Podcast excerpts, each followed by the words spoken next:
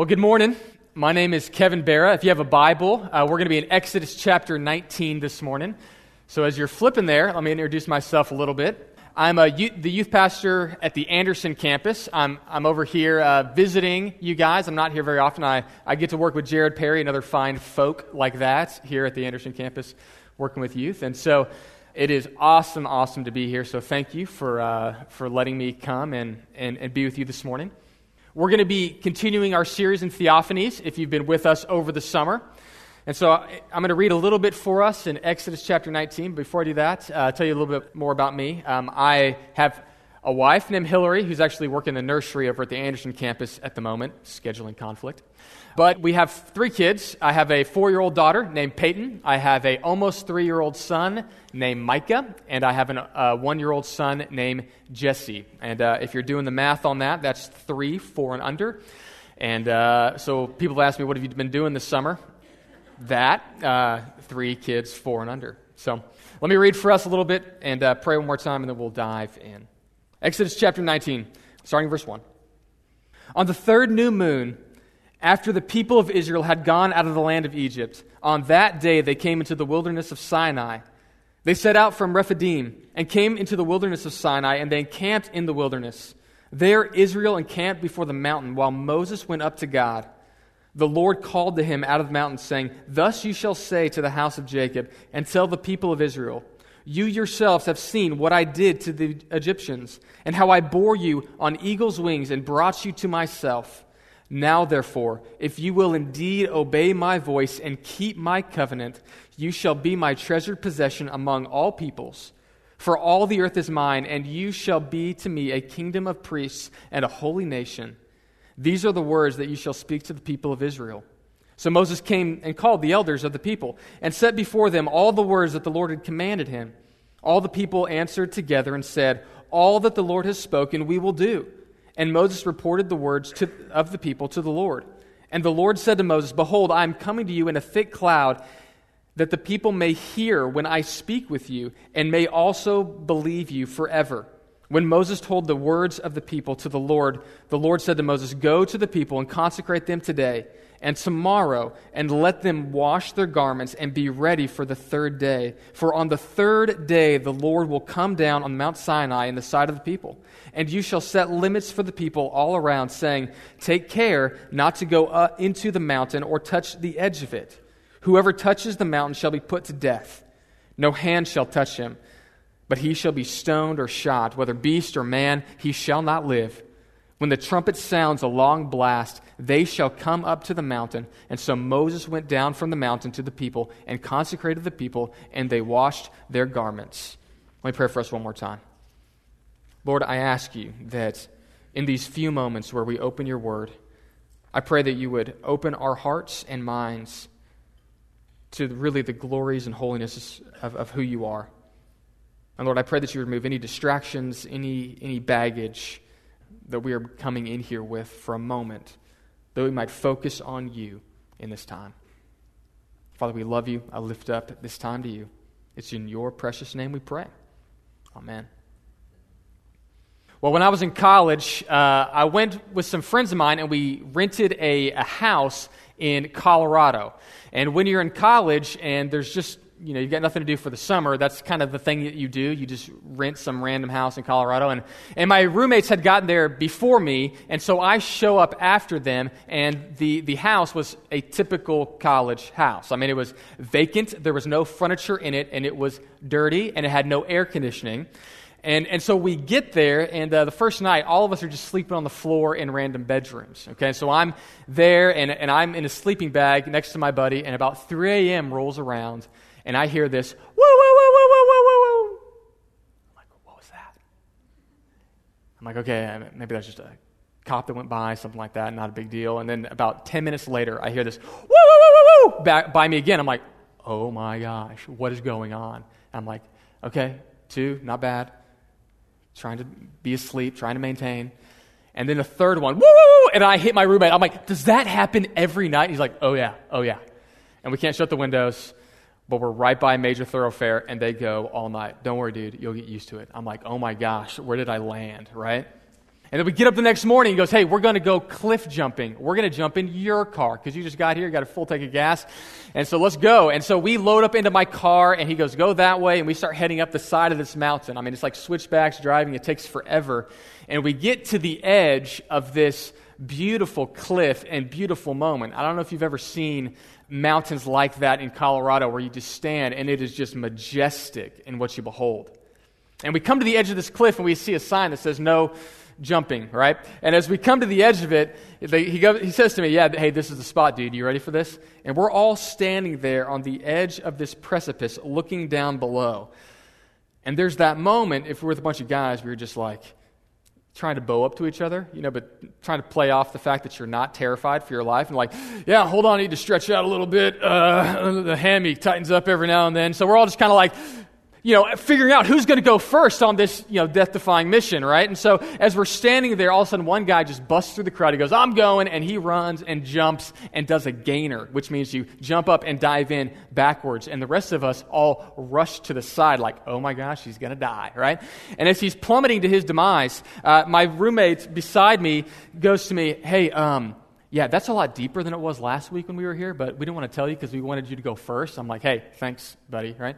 And he plummets down and goes under the water, and it takes forever for him to get up. And we're like, we're going to call those ambulances over here. What's going on? And, and finally, he comes up from the water and he goes, ah, and he smiles and he's, he's you know, bright, bright looking at us and he's happy. And I'm like, okay, it's safe, kind of, right? And so, but all of a sudden, we're, we find ourselves at this moment where we see something beautiful, majestic, but menacing, terrific, yet terrifying.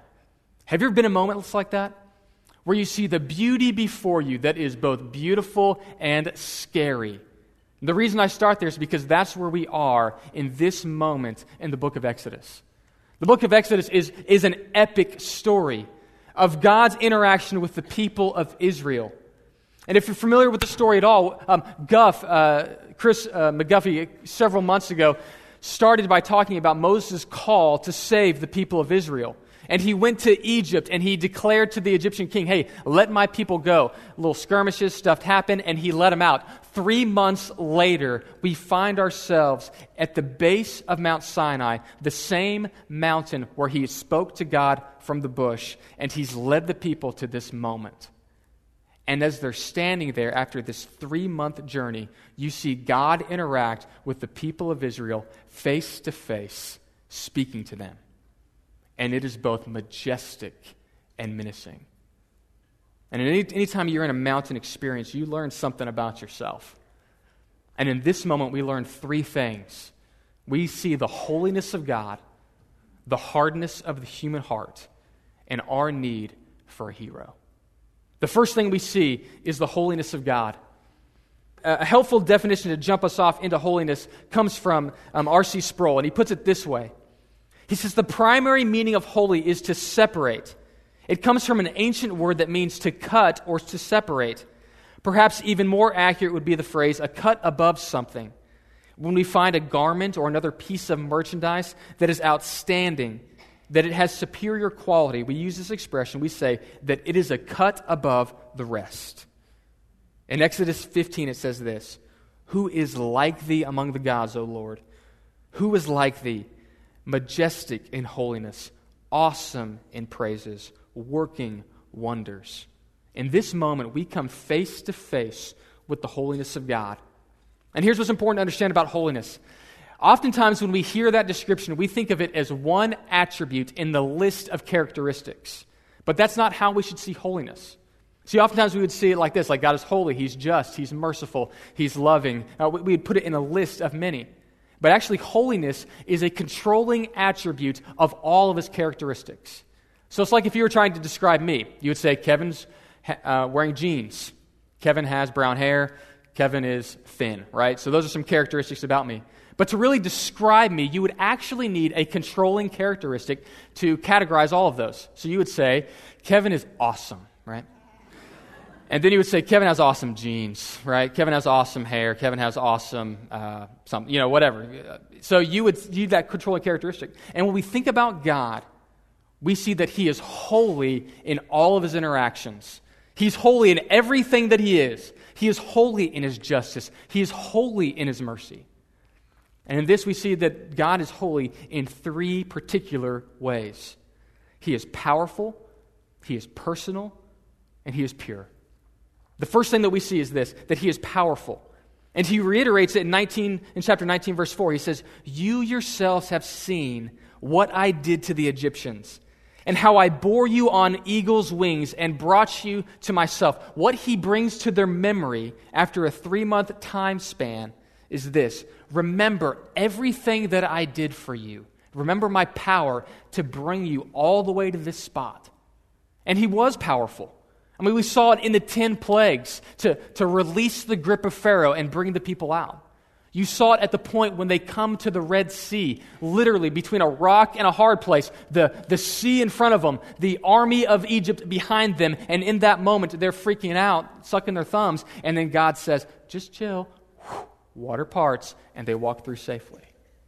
And then they come to the next trial where, where they, they're, they're, they don't have enough water and they cry out, God, did you lead us into the wilderness to die? And he's like, calm down, here's some water. And they don't have any food and they're just like, God, we're not going to eat out in the wilderness. What's going on? And he's like, oh, calm down, I'll give you manna from heaven. It'll be all right, right? They go along, there's another water shortage. Oh my gosh, what are we going to do? Here's some more water. And then they come to the edge in chapter 18 of Exodus where they have their first fight, their first army, and they battle Amalek and he leads them in victory through the war. Each time, God is saying, Look at how powerful I am to provide everything you need in the moment you need it most. We see that God is powerful, but He's also personal. He says, See how I led you on the wings of an eagle, like an eagle caring for its young. I don't know if you know much about eagles, but, but here's what I understand. Uh, when a, a, a, mama eagle is teaching a baby eagle how to fly, what they'll do is they'll get on the edge of a cliff. And the mama will kind of scoot that little baby up there to the edge of it, sit there beside it, and say, You ready for this? And then it'll knock them off, right? And as that eagle is plummeting to its demise, the, the mama eagle will fly down, get below it, catch it, and bring it up. I mean, it's teaching it how to fly. It's fly or die, right? But, but it's teaching it how to fly. He's caring for it. And that's exactly what God did with this nation. He led them into a little bit of crisis. They freak out, and he goes, Look, I'm going to give you water, people. He leads them into another little moment where they don't have food, and they're just like, Do you even care? And he's like, Yes, I care. I brought you here. And he gives them what they need. Each moment, he's showing them that he is powerful and that he's personal. And beyond this, in verse 5, he, ends, he extends a personal invite. In verse 5 of chapter 19, he says, Now therefore, if you will indeed obey my voice and keep my covenant, you shall be my treasured possession among all peoples. For all the earth is mine, and you shall be to me a kingdom of priests, a holy nation. He gives him a personal invite into a personal relationship with him. He says, I'm, I've saved you for a purpose so that you would be in relationship with me. And we see thirdly that he's pure. He tells Moses, okay, you tell the people that when they come that they need to consecrate themselves. They need to clean their garments. They need to clean themselves before they enter into my presence. And even when they come into my presence you don't touch the mountain. You enter and you do what i tell you to do. And at one level you might think to yourself okay is god being a jerk right here if they're dirty it's because they've just walked through the wilderness for three months, right? And there was water shortages along the way, right? I mean, is God being a jerk at this moment saying, hey, you guys kind of, mm, mm, you know, like, can you get that under control? Like, I mean, what's going on here? But what we see in this moment is that God is pure and he's unlike anything we ever encountered. And the higher level, the level of authority, the more rules they can set in place for how they're approached. And so the first time I ever got pulled over by a cop, the first time, right? I was about 16 years old, and, uh, and I was speeding. I knew it. I was pleading guilty, right? And so I pull over to the side, and I know immediately, okay, I need my license, I need my insurance. And so I grab those things out, I open the door, I step out, and I start walking back to the cop. By this moment, the cop had opened his door and is looking at me, and as I'm walking back to him, he puts his hand on his gun. He goes, Son, you better get back in that car. I'm like, What's going on? He's like, Son, I will come to you. And I'm like, What is he doing? You know, I, I'm just freaking out. But he's an authority, and he gets to determine how he's approached. The same is true if you want to fly, right? TSA and the airlines, they've got their own agenda, right? You take off your shoes, your belt, your clothes. You know, you come when I tell you to come. You put your hands above your head. You turn when I tell you to turn. You come and you approach how they tell you to, right? Because they're an authority and they get to determine how they're approached. The same is true if you were to approach the president, right? If you saw Barack Obama walking along kind of with his entourage, kind of hanging out, and you're like, hey, Barack, how's it going? You run over to him, you will get tackled You'll get put in a room. There will be a bright light shine in your face, and they will fuel questions at you like, What do you think you're doing? And, and you realize the higher the level of, of authority, the more rules there are in how you approach them. And in this moment, we are in contact with a holy God, the highest authority. And he says, You purify yourself and you come to my presence. And in this moment, it's terrifying. Because in, in the next part of chapter 19, all the way through verse 20, you see God interact with a people, and you see the holiness of God descend on the mountain. Chapter 19, verse 16. This is on the morning of the third day, there were thunders and lightnings and a thick cloud on the mountain, and a very loud trumpet blast, so that all the people in the camp trembled. Then Moses brought the people out of the camp to meet God, and they took their stand at the foot of the mountain. Now, Mount Sinai was wrapped in smoke because the Lord had descended on it in fire, and the smoke of it went up like the smoke of a kiln, and the whole mountain trembled greatly. And the sound of the trumpet grew louder and louder and louder, and Moses spoke, and God answered him in thunder. And the Lord came down on Sinai to the top of the mountain, and the Lord called Moses to the top of the mountain. I mean, this is a, a crazy moment. A collision of the holiness of God on top of this mountain. And at this moment, God gives them the Ten Commandments. God literally speaks the Ten Commandments to Moses and in the hearing of all of the people. And it is terrifying. I mean, I, I was, in, in, my, my own personal mind, I was, I was trying to like capture images of holiness, of what this would be like and I was watching the BBC network, and was talking about an, an astronaut who launched for the first time into outer space. And so, as he got into space, he was in his spaceship and he was going to be getting out to work on a, on a, a satellite that was there. And he describes his experiences when he got out of the, the spaceship and first got into the openness of outer space. He describes it this way He said, I saw the, the beauty and brightness of the sun, and I saw the brightness of the earth beneath me. He says, At that moment, I, I passed out. I, I got vertigo. I, didn't even, I couldn't even keep my bearings because he was caught in a moment of glory. And in this moment, on top of this mountain, you see God descend and his holiness seen, and it is terrifying. There's lightning flashing, the mountain is shaking.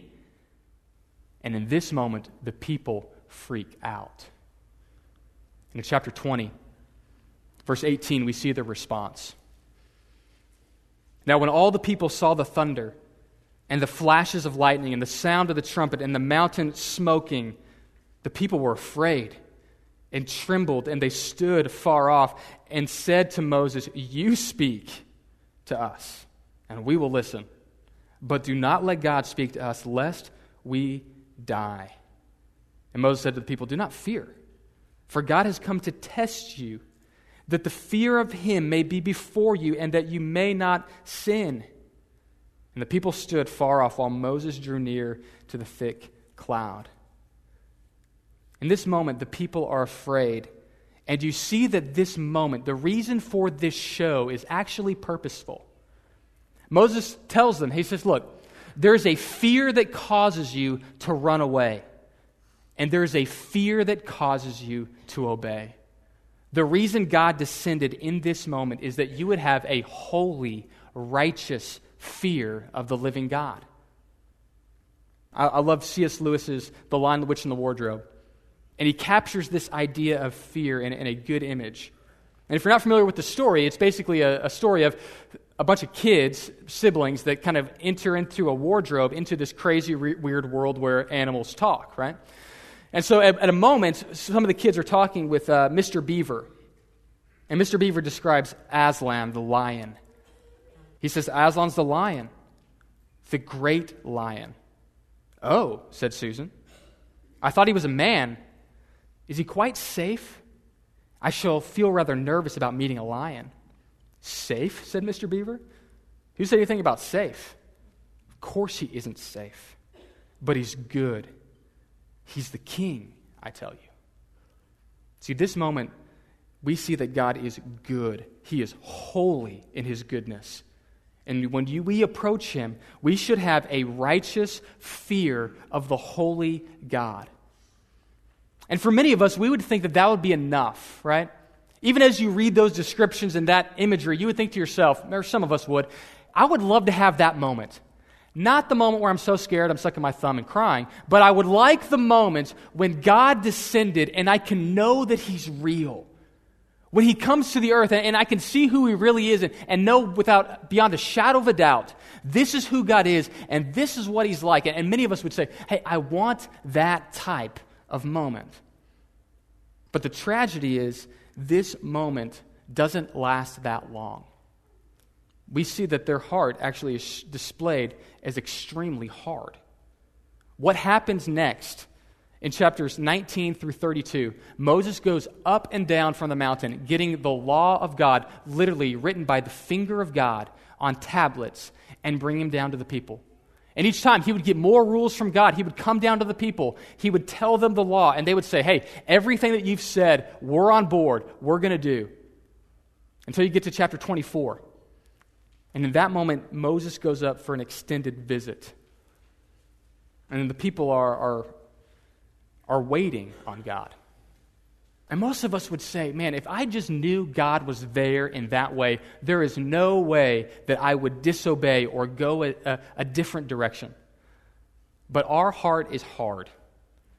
And our heart will go in a different direction given the right opportunity.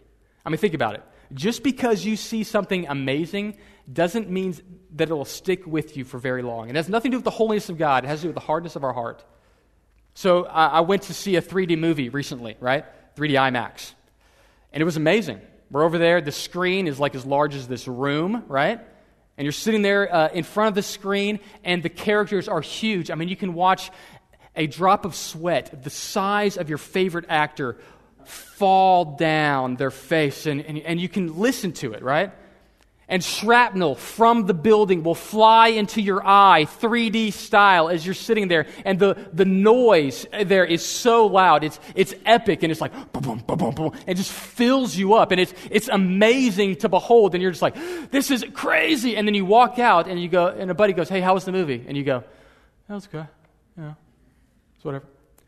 There was pieces of building flying in your eye and you say, yeah, you know, I've seen better. You know, like, what are we doing, right? But we all do that. When you get caught in a moment of grandeur, when you see God for who He is, it doesn't stick with us. The hardness of our heart is revealed. And God was testing them. Moses was up for 40 days, and he left them down there. What was the response? Flip over to chapter 32 of Exodus. When the people saw that Moses was delayed to come down from the mountain, the people gathered themselves together to Aaron and said to him, Up, make us gods who shall go before us. For this Moses, the man who brought us out of the land of Egypt, we don't know what's become of him. So Aaron said to them, Take off the rings of gold that are in your ears, of your wives, of your sons, and your daughters, and bring them to me. So all the people took off the rings of gold that were in their ears and brought them to Aaron, and he received the gold from their hand and fashioned it with a graven tool and made a golden calf. And they said, These are your gods, O Israel, who brought you out of the land of Egypt. And when Aaron saw this, he built an altar before it. And Aaron made proclamation and said, Tomorrow shall be a feast to the Lord.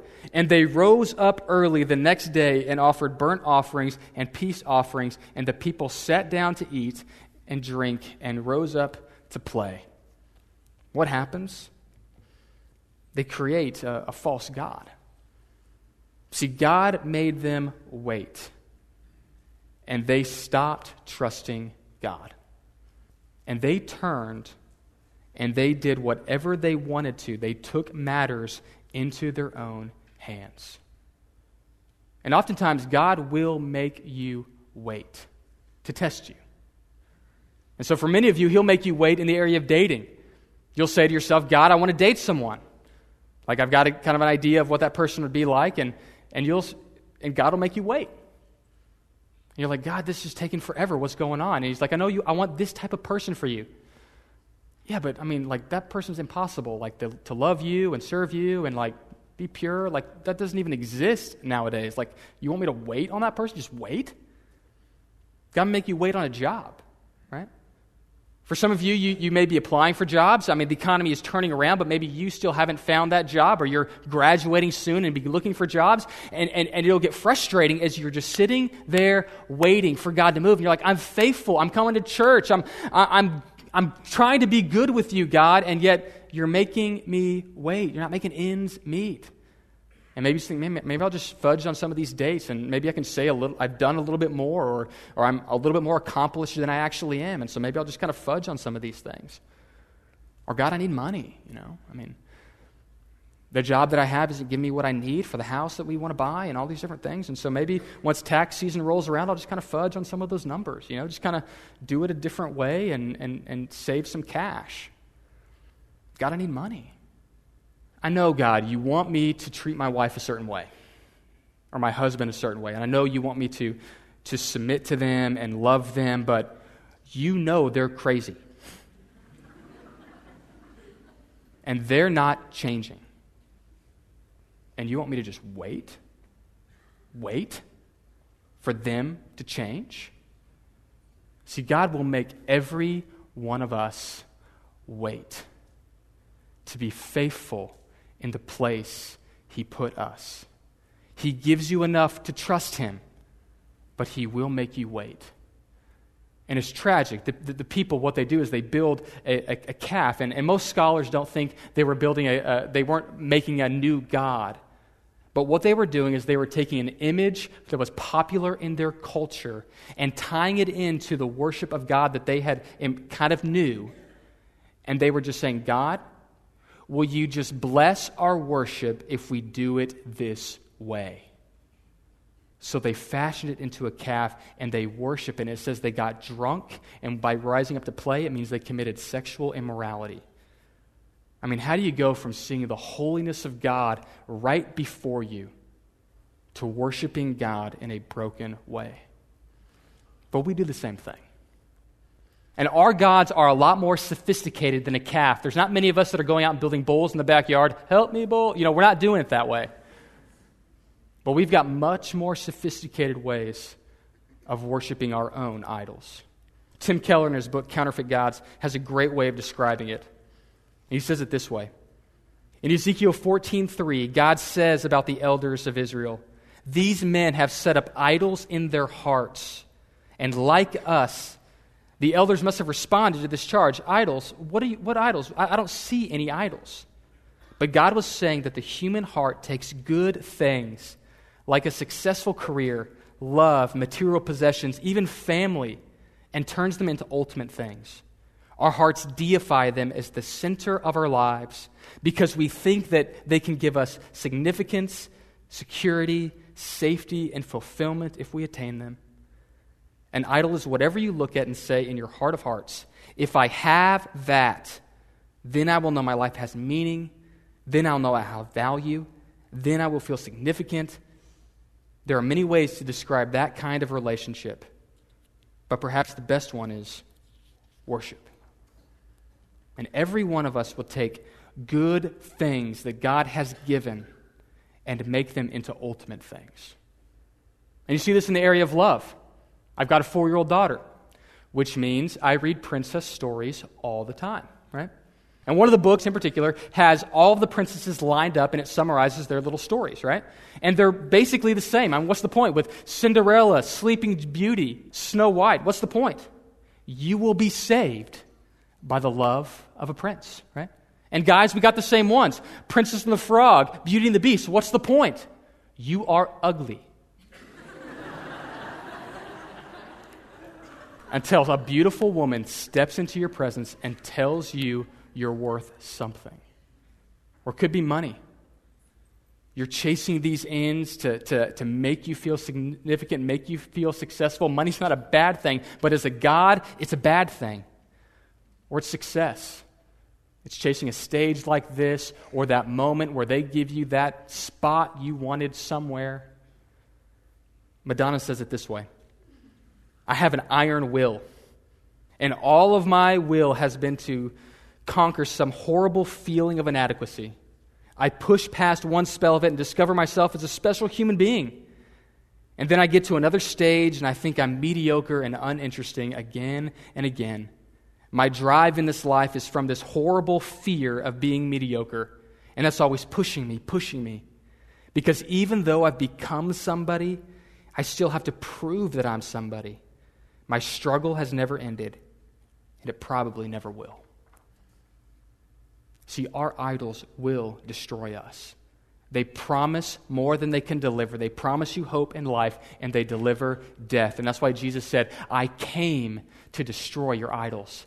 Everyone who sins is a slave to sin. I've come to give you life that you might have it abundantly. And Moses gets this information. He travels down the mountain and he confronts Aaron. And as he walks up to Aaron, Aaron goes, he goes, Aaron, what, what did you do? These people go crazy. He goes, I, I, don't know. Like, I got all the gold together, threw it in the fire, and this came out. And uh, so don't blame me. And you know those people are crazy, right? Go read it. That's in the Hebrew, right? He's like, they're nuts. We, I'm not to blame, right? And he stands in this moment when he's confronted and he does the same thing that Adam did in the garden. Hey, I was fine, but the woman you put here gave me fruit and I ate it. So I'll be back here with the monkeys. You guys figure it out, right? Just totally deflects responsibility. And in that moment, Moses has a, a horrible decision to make. This is when the holiness of God is disrespected in this way. What do we do? In a verse in chapter 30, verse 30, Moses comes down, comes to the people again. It says, The next day Moses said to the people, You have sinned a great sin, and I will go up to the Lord. Perhaps I can make atonement for your sin. So Moses returned to the Lord and said, Alas, the people has sinned a great sin. They have made for themselves gods of gold. But now, if you will forgive their sin, but if not, please blot me out of your book that you have written. But the Lord said to Moses, Whoever has sinned against me, I will blot out of my book. But now go, lead the people to the place which I have spoken to you. Behold, my angel shall go before you. Nevertheless, in the day that I when I visit, I will visit their sin upon them. This is an incredible moment in the story. And we see that Moses has come a long way. In Exodus chapter 3, Moses was begging for an escape. Send someone else to free your people. And in this moment, he stands before God on behalf of all of them. And he says to God, Look, let me atone for their sin. And God says, You can't you don't have that ability. And what he's referencing uh, in atonement is the idea of sacrifice. And while he was with God, he got the image of, of what it would be to make restitution with God. He would enter into the Holy of Holies. He would take the calf. He would slit its throat, a perfect, unblemished animal, and the sins of the people would be put on the calf and forgiven, wiped away for a year. And Moses offers himself to God, saying, Look, will you destroy me and save them? Blot me out of your book of life, but forgive them. And God says, You don't have the ability to do that. There's only one hero to the story. There's only one person who can fully forgive sins that has the ability to wipe away the stain that stains all of us. His name is Jesus Christ. And in Hebrews, it tells us that Jesus entered into the Holy of Holies, the perfect place with God, the perfect environment, the perfect tabernacle in heaven, and offered himself once for all of us. This morning, we get to celebrate communion. a moment when we celebrate the sacrifice of the one who loved us so much that he gave himself for our sins. The men are going to go back and prepare that. But I want to close with one, uh, a couple illustrations, a couple applications this morning. This phenomenal moment when Jesus sacrificed himself, for many of us, it gets missed on us. But we know that the greatest award we can give in this country is to a man or a woman who sacrifices himself uh, or herself for the sake of another. We call it the Medal of Honor. And we give our soldiers the Medal of Honor if they willingly give of themselves for the sake of another. We see the love displayed there. And the truth is this love sacrifices. And the greatest demonstration of love is when someone sacrifices themselves for the sake of another. So I love the movie Frozen. You heard that right. Me, right? I've got a four year old daughter, so I had to watch it, but I actually enjoyed it. I'm sorry, men, you can collect my man card at the end of the service, uh, but I'm that guy, right? And I love it because it's a, story where it plays out this picture in a, in a beautiful way. Because it starts, the story starts with two sisters, and one of them has these amazing gifts Elsa that she can't control. And they become exposed. And so she runs up the side of the mountain. She's hiding up there. And she's like, Look, y'all go away from me. I'll just be by myself. Don't be near me. I can't control all of these things that I have. It, it, I make a wreckage of my life. And then Anna, her sister, runs up and says, Hey, you've got to come back. I'll help you through this. And she says, No. And she sends her away, but she even sings a song. She's like, Look, you've got to come help me. Arendelle's and deep, deep, deep, deep snow. You got to fix this thing. Let's do this. And, and, and she's like, No, you go. And so she sends her sister away. And a little bit while later, a, uh, uh, the villain of the story comes up. His name is Hans. And he captures her and brings her down to Arendelle. And she escapes and she's running across the ice lake. And Hans is running with a sword raised to kill her. And Anna, who has been cursed, is running towards her sister to protect her. And in a moment, she stops and turns and raises her hand and blocks the sword, splitting it, sending that fool on his booty, right? and freezes. And her sister Elsa realizes the greatest love is in sacrificing yourself for someone who really needs it. And that's what we have in Christ. The man, God, who stepped into history laid down his life for us because we so needed it to bring us back into relationship with a holy, loving God. So I want to leave you with three questions. How big is your God? How holy and glorious is the view of the majestic God we serve? How, how big is your God? Secondly, what are the idols of your heart? What are you running to to say, God, I will worship you but just don't take this from me. And thirdly, who's the hero of your story? Is it the Son of God who came into this world to pay for our sins and lead us into freedom? Or is it something else that you're chasing? The men are going to come forward and, and serve communion with us. I want you to take a moment right now and, and reflect on some of these thoughts I've given you. I'll pray for us, and we'll start communion.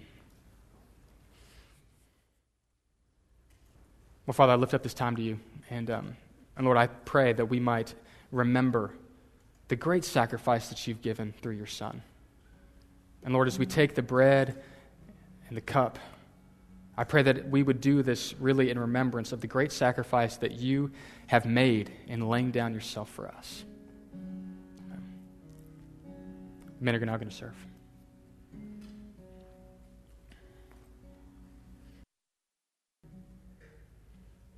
on the night where Jesus was betrayed. He was sitting with his disciples and he took the bread. And he broke the bread and he said, This is my body broken for you. Do this in remembrance of me. Let's take the bread together.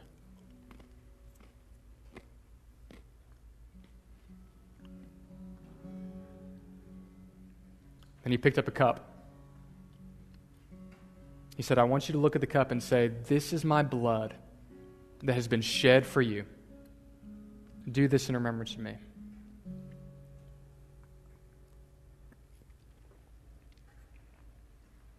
Well, Father, we thank you for the shed blood and broken body of Jesus Christ, who died the death we deserve to die and purchased for us a new life and freedom in you. And so, Lord, I pray that as we go through our day, we might remember the holiness of God, the sad reality of the hardness of our heart. But we'd see that you provided the hero to the story that we needed the Son who lived the perfect life and died in our place for our sins. Father, we love you. I lift up these people to you, that you would hold them, protect them, and guide them. It's in Jesus' name we pray. Amen.